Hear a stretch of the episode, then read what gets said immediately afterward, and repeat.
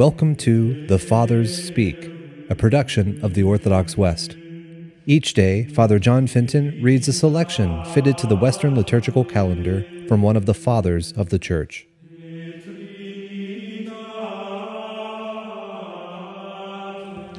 From a sermon by our Father among the Saints, Leo the Great.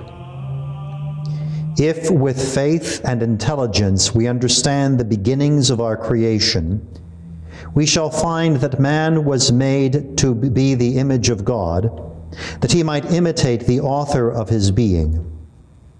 In us, as in a mirror, the figure of the divine goodness shines resplendent. Herein lies the natural dignity of our race. To this end, the grace of our Savior is renewed in us daily, that by its use, man, though he be fallen through the first Adam, may be raised up again through the second. The source of our restoration is nothing other than the mercy of God. We could not have loved him except he first loved us and dispel the darkness of our ignorance by the light of his truth. The Lord himself declared this when, through the saintly Isaiah, he said, I will lead the blind into ways which they knew not and in the paths which they were ignorant of, I will make them walk. I will make darkness light before them, and crooked ways straight. These things will I do to them, and will not forsake them.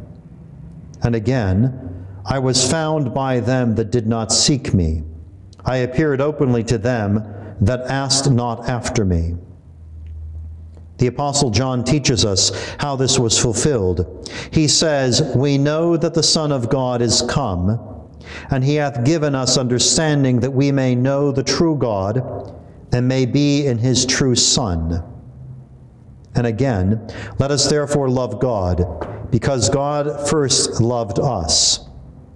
By loving us, therefore, God restores us to his image that he might find in us the reflection of his goodness, he gives to each one the grace to do what he does, lighting, as it were, the candles of our minds, enkindling in us the fire of his charity, that we may love not himself only, but whatever else he loves.